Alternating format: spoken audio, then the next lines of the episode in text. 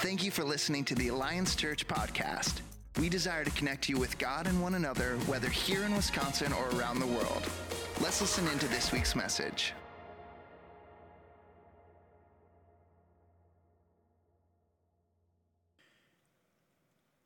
We are continuing in our series on famous falls.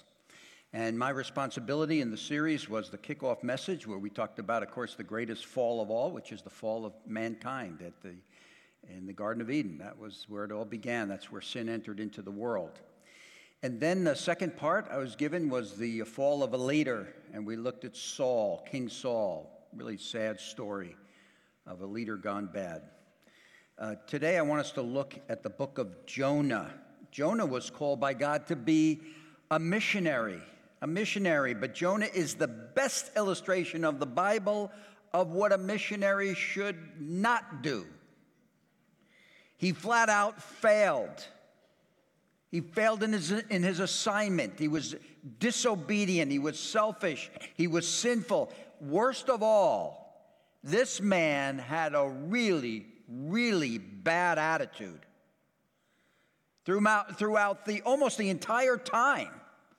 His attitude stinks. He's prejudiced, he's uncaring, and yet God chooses Jonah. He still chooses Jonah, and he uses him to bring hope to a hopeless people. Kind of amazing. The main lesson I hope we learn today, of course, is how much God cares about people who are far away from Him. God cares for lost people, and so should we if we claim to represent Him. So I want to show you three pictures from the book of Jonah. The first one is this one God sends a preacher to bring hope. He sends a preacher to bring hope. Chapter 1, verse 1 The word of the Lord came to Jonah, son of Amittai Go to the great city of Nineveh and preach against it, because its wickedness has come up before me. Now, on the surface, you might look at that and think those are angry words from God. But actually, the truth being conveyed, conveyed here is that God loves these people. He loves Nineveh. Let me, let me explain, uh, give you a little bit of background on Nineveh. Nineveh is a very, very large city at this time. In fact, if you were to take a, a, a, walk, a journey, to go from one end of the city to the other, take you three days. That's a pretty big city. It uh, had about, uh, they said, about 120,000 adults in it, 120,000 people, the scripture says. And if you take, uh, you know, two, three, four kids, uh, a family there, you're, you're talking probably about 500,000, 600,000 people at that time.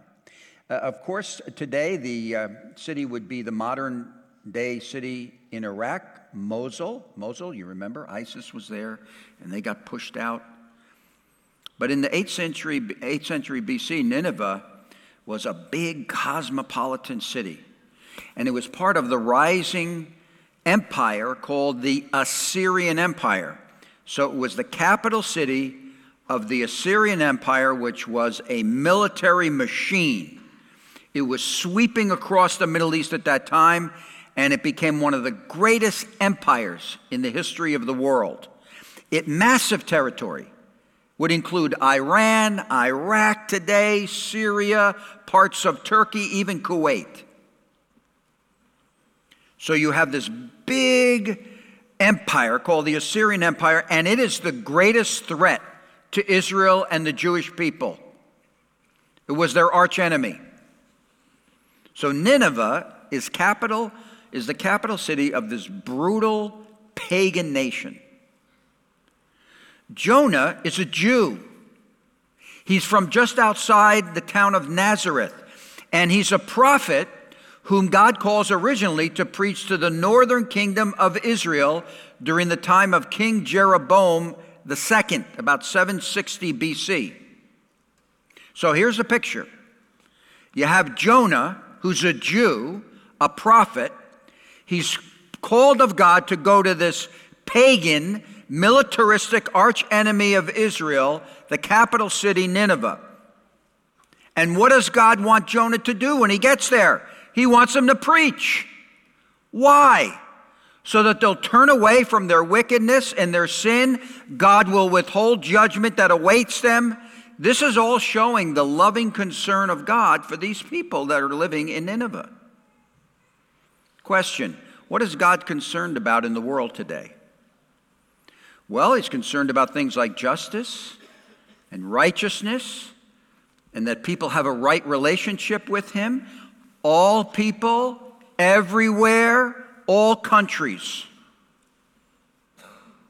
So Jonah's being sent because God cares about that place, Nineveh. And how does God show his concern? Sends him a preacher. Sends him a preacher. I hope that doesn't surprise you. There are many occasions, many occasions in human history when the future of whole nations have been changed by God sending them a preacher of righteousness. Men like Martin Luther, Calvin, Wesley, Jonathan Edwards, even Billy Graham.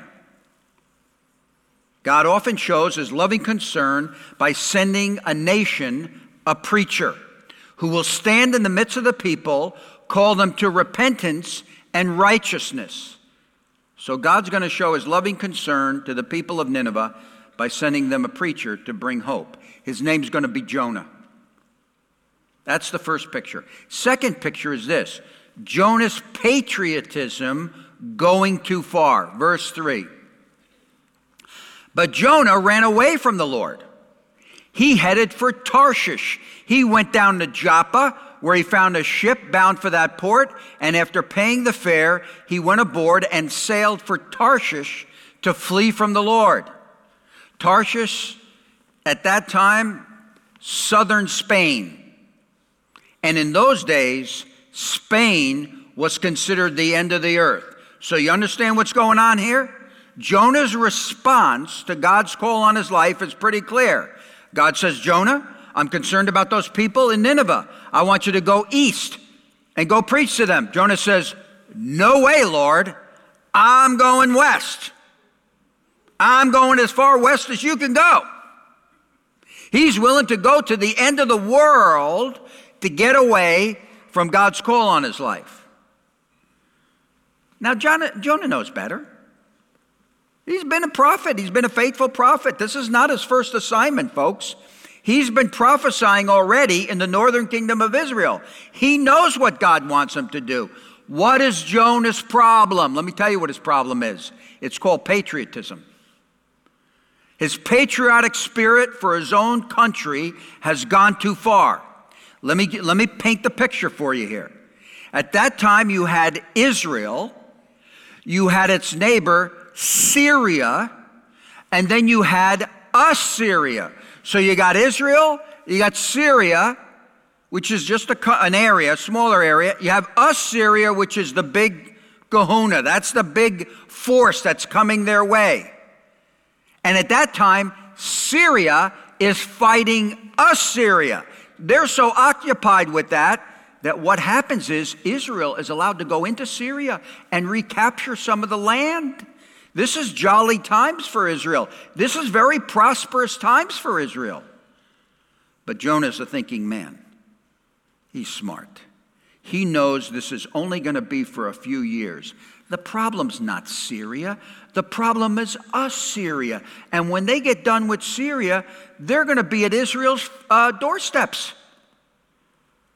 And Jonah knows my going to Assyria, the Nineveh, the capital, means God's going to give Assyria a chance to repent. He's going to give them opportunity to be blessed by him. And eventually, that means trouble for Israel. I'm not doing that, Lord. Jonah understands the command of God. He understands the command of God perfectly. He understands the intention of God. He understands the heart of God. What he doesn't agree with is the plan of God. Jonah's idea is pretty simple let them die. Let them die for their wickedness. One of our enemies will be removed from the earth. Everything will be great for my country, Israel. You see what's going on? Jonah's patriotism is getting in the way of God's concern for the people of Assyria. Now, what Jonah doesn't realize then is actually his thinking is right on. Because eventually, he doesn't know this, but Assyria will get stronger. And yes, they will be at the doorstep. And yes, God will allow them to overrun the northern kingdom of Israel. He's going to use Israel. Why? Uh, use Assyria. Why? Because Israel is deep in idolatry. They've been unfaithful, they're worshiping idols. And God's going to use Assyria to bring his people back to himself. You see, if Jonah gets his way, not only will that generation of Ninevites be lost, but also Israel will be deprived of being delivered of their idolatry. Listen to me. God always has the best plan, no matter what our perspective is. Never question God's plan. Why? It's always good, it's always the best. You don't know all the issues. I remember someone telling me once, you know, I think I can change God's mind through prayer. I go, really? Why would you ever want to do that? God's perfect. Everything he does is perfect. I never want God to, to take my plan over his. It's Jonah's patriotism that's going to get him into trouble. It's a selfish, selfish patriotism. Pause button here. Let's, let's be honest. A lot of our patriotism is selfish.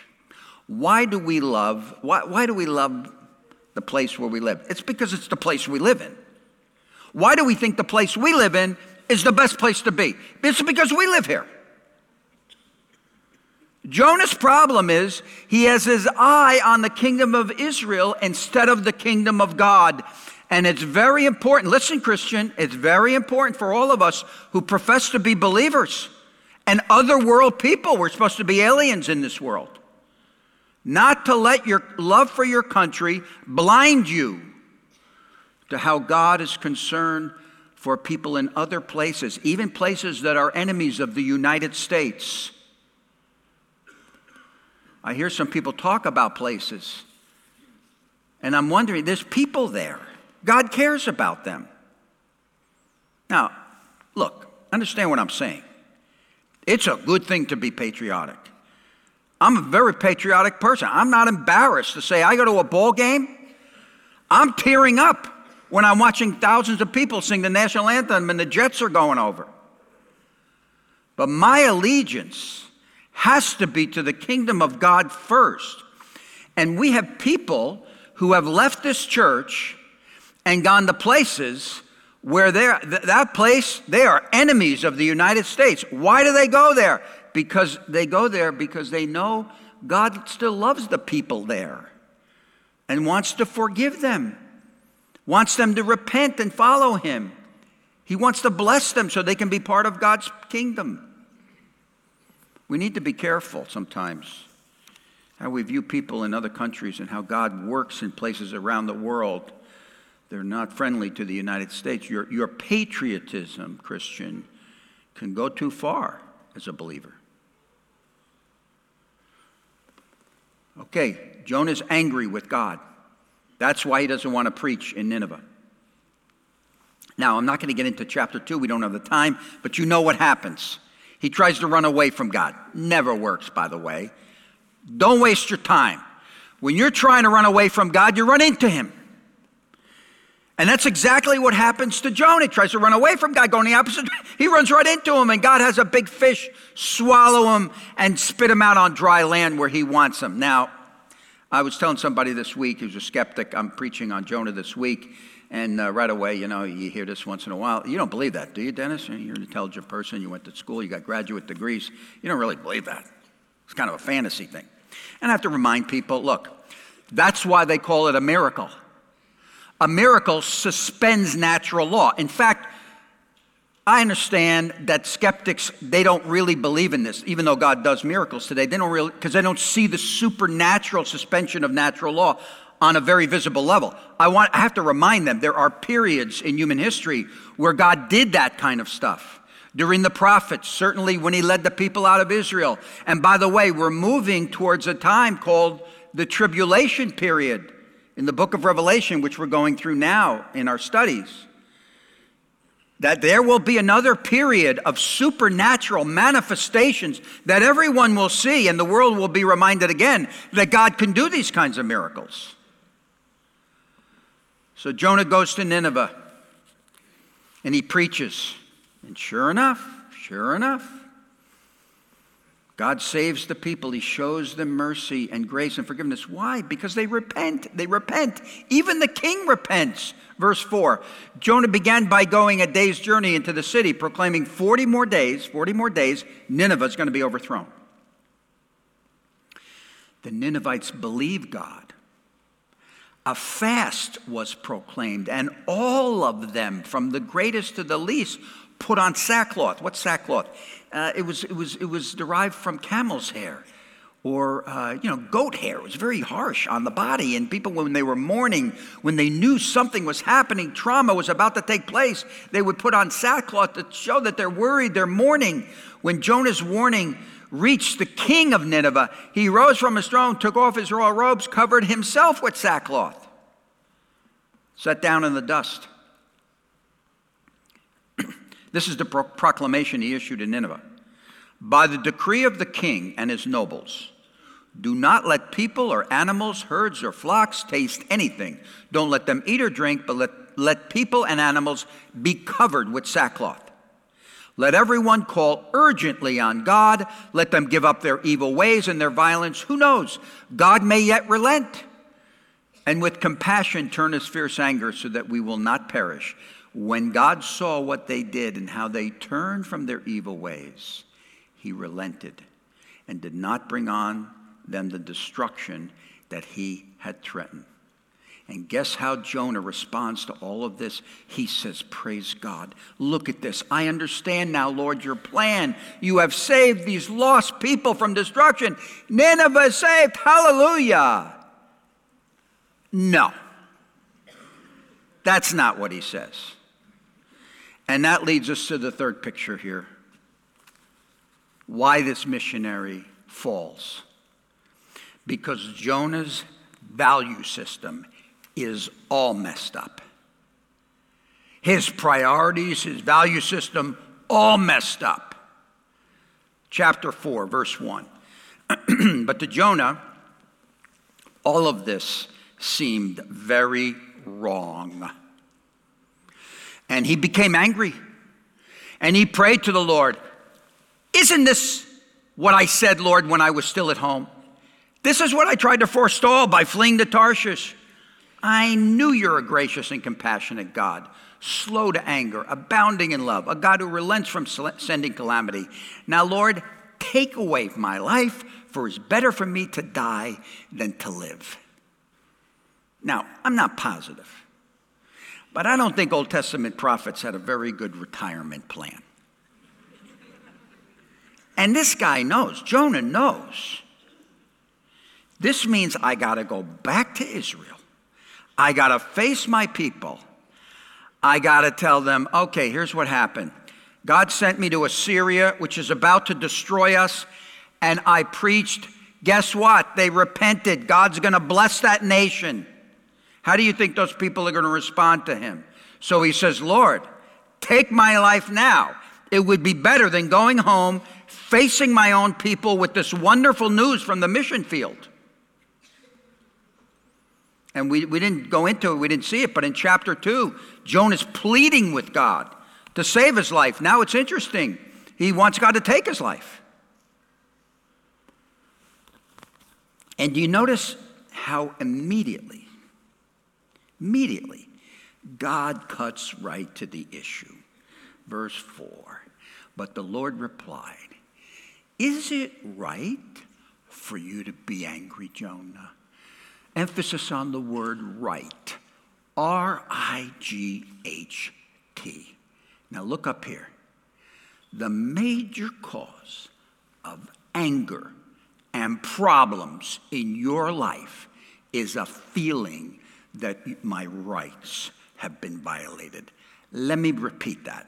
The major cause of anger or problems in your life is always a feeling that my rights have been violated. That's what makes people angry. You got a husband, comes home from work, wants to relax and unwind, and his wife begins to pepper him right away with all these problems and questions. And he's brushing her off, brief answers. He's tired. He doesn't want to rehash the whole day. She gets upset. His rights have been violated. I have a right to relax. I have a right to come home and, and not be peppered with questions. And she's thinking, look, look, I've been here all day. I've, I've said 30 words with these kids. You've said 7,000 words. You're all spent. I'm just getting started. What's going on? How do I know this scene? Because this is what I did many years when my kids were young. And Judy would be wanting to talk my ear off, and I, I don't want to hear any of it. My rights have been violated. So you get angry. Dear friend, the more rights and shoulds that you include in your language, the more angry you're going to become. It's okay to say, I like more time, I like more respect, I like more affection. But when you say, I should have more affection, I should have more respect, now you have set yourself up for someone else to violate your rights, and you will get angry. So here's a tip. Want to get less angry? Lower your expectation of what your rights are. You get less angry. That's exactly what Jonah's dealing with right here. And so God cuts right to the chase. Hey, Jonah, you got any right to be angry? Notice what Jonah does here, verse 4 or verse 5 Jonah had gone out, sat at a place east of the city. He makes himself a shelter. He sat in the shade and he waited to see what would happen to the city. Let me tell you what's going on here. Jonah figures these people are going to screw up. They're going to go right back to their sin. I'm going to build a shelter. I'm going to sit here under the tree. I'm going to wait for them to mess up so God can nail them and I'll see it all. Then I can go back to my people and say, Look what God and I did. This guy's a real number. Obviously, he doesn't do a good job building this shelter because there's holes in it. So it did so it says God provides a vine to cover it it's beautiful now. It's got shade. And the text says Jonah liked it. God is finally understanding that prophets need better care. Yeah. But in the morning, it says in verse 7 but at dawn, the next day, God provided a worm which chewed the plant so it withered. God called 1,360,587 worm. Move in on the vine. That hasn't happened to you? You don't think he's taken a mosquito sometimes and nailed you?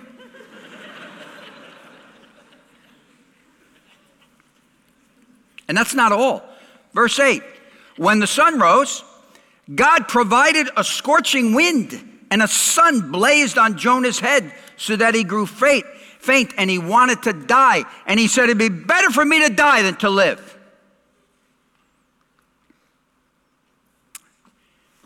What does God, how does God respond to that? But God said to Jonah, Is it right for you to be angry about the plant? It is, he said. And I'm so angry, I wish I were dead.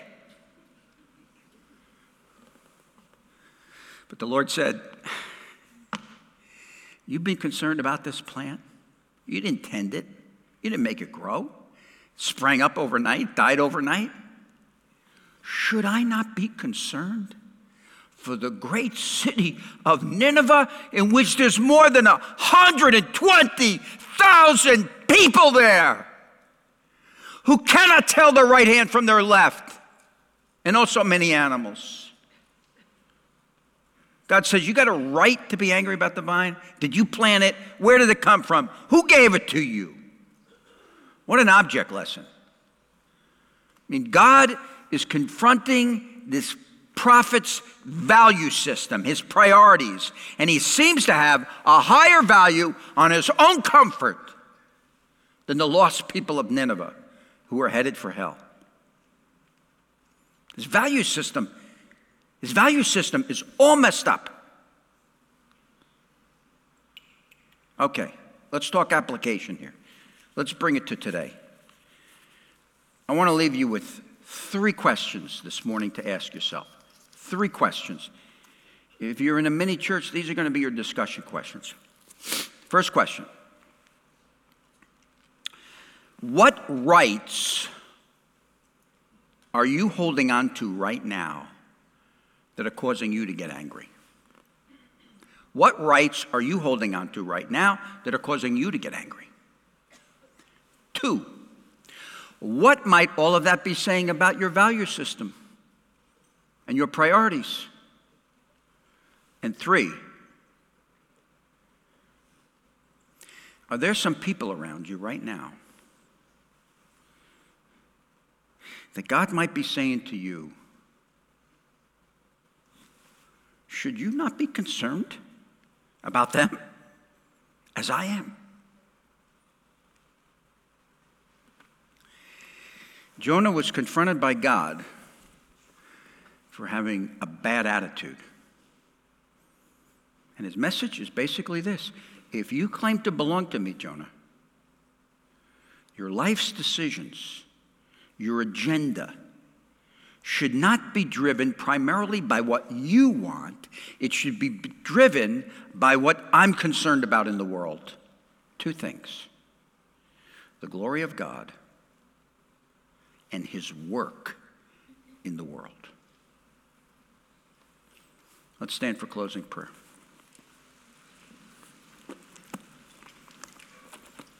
Master, thank you. Thank you, Jesus, for opening us up and realizing what's going on the ins- on the inside of us and how it needs to be cleaned up. Thank you for your word, which, which clearly gives us examples of people who fell, people who, who disappointed you, people who failed at what you called them to do. But you give us these examples so we don't make the same mistakes. So I pray, God, we're listening to your Holy Spirit, and I pray you'll save us from leaving this service today and saying, Well, that was a good message. I, mean, I like that. I got something out of it.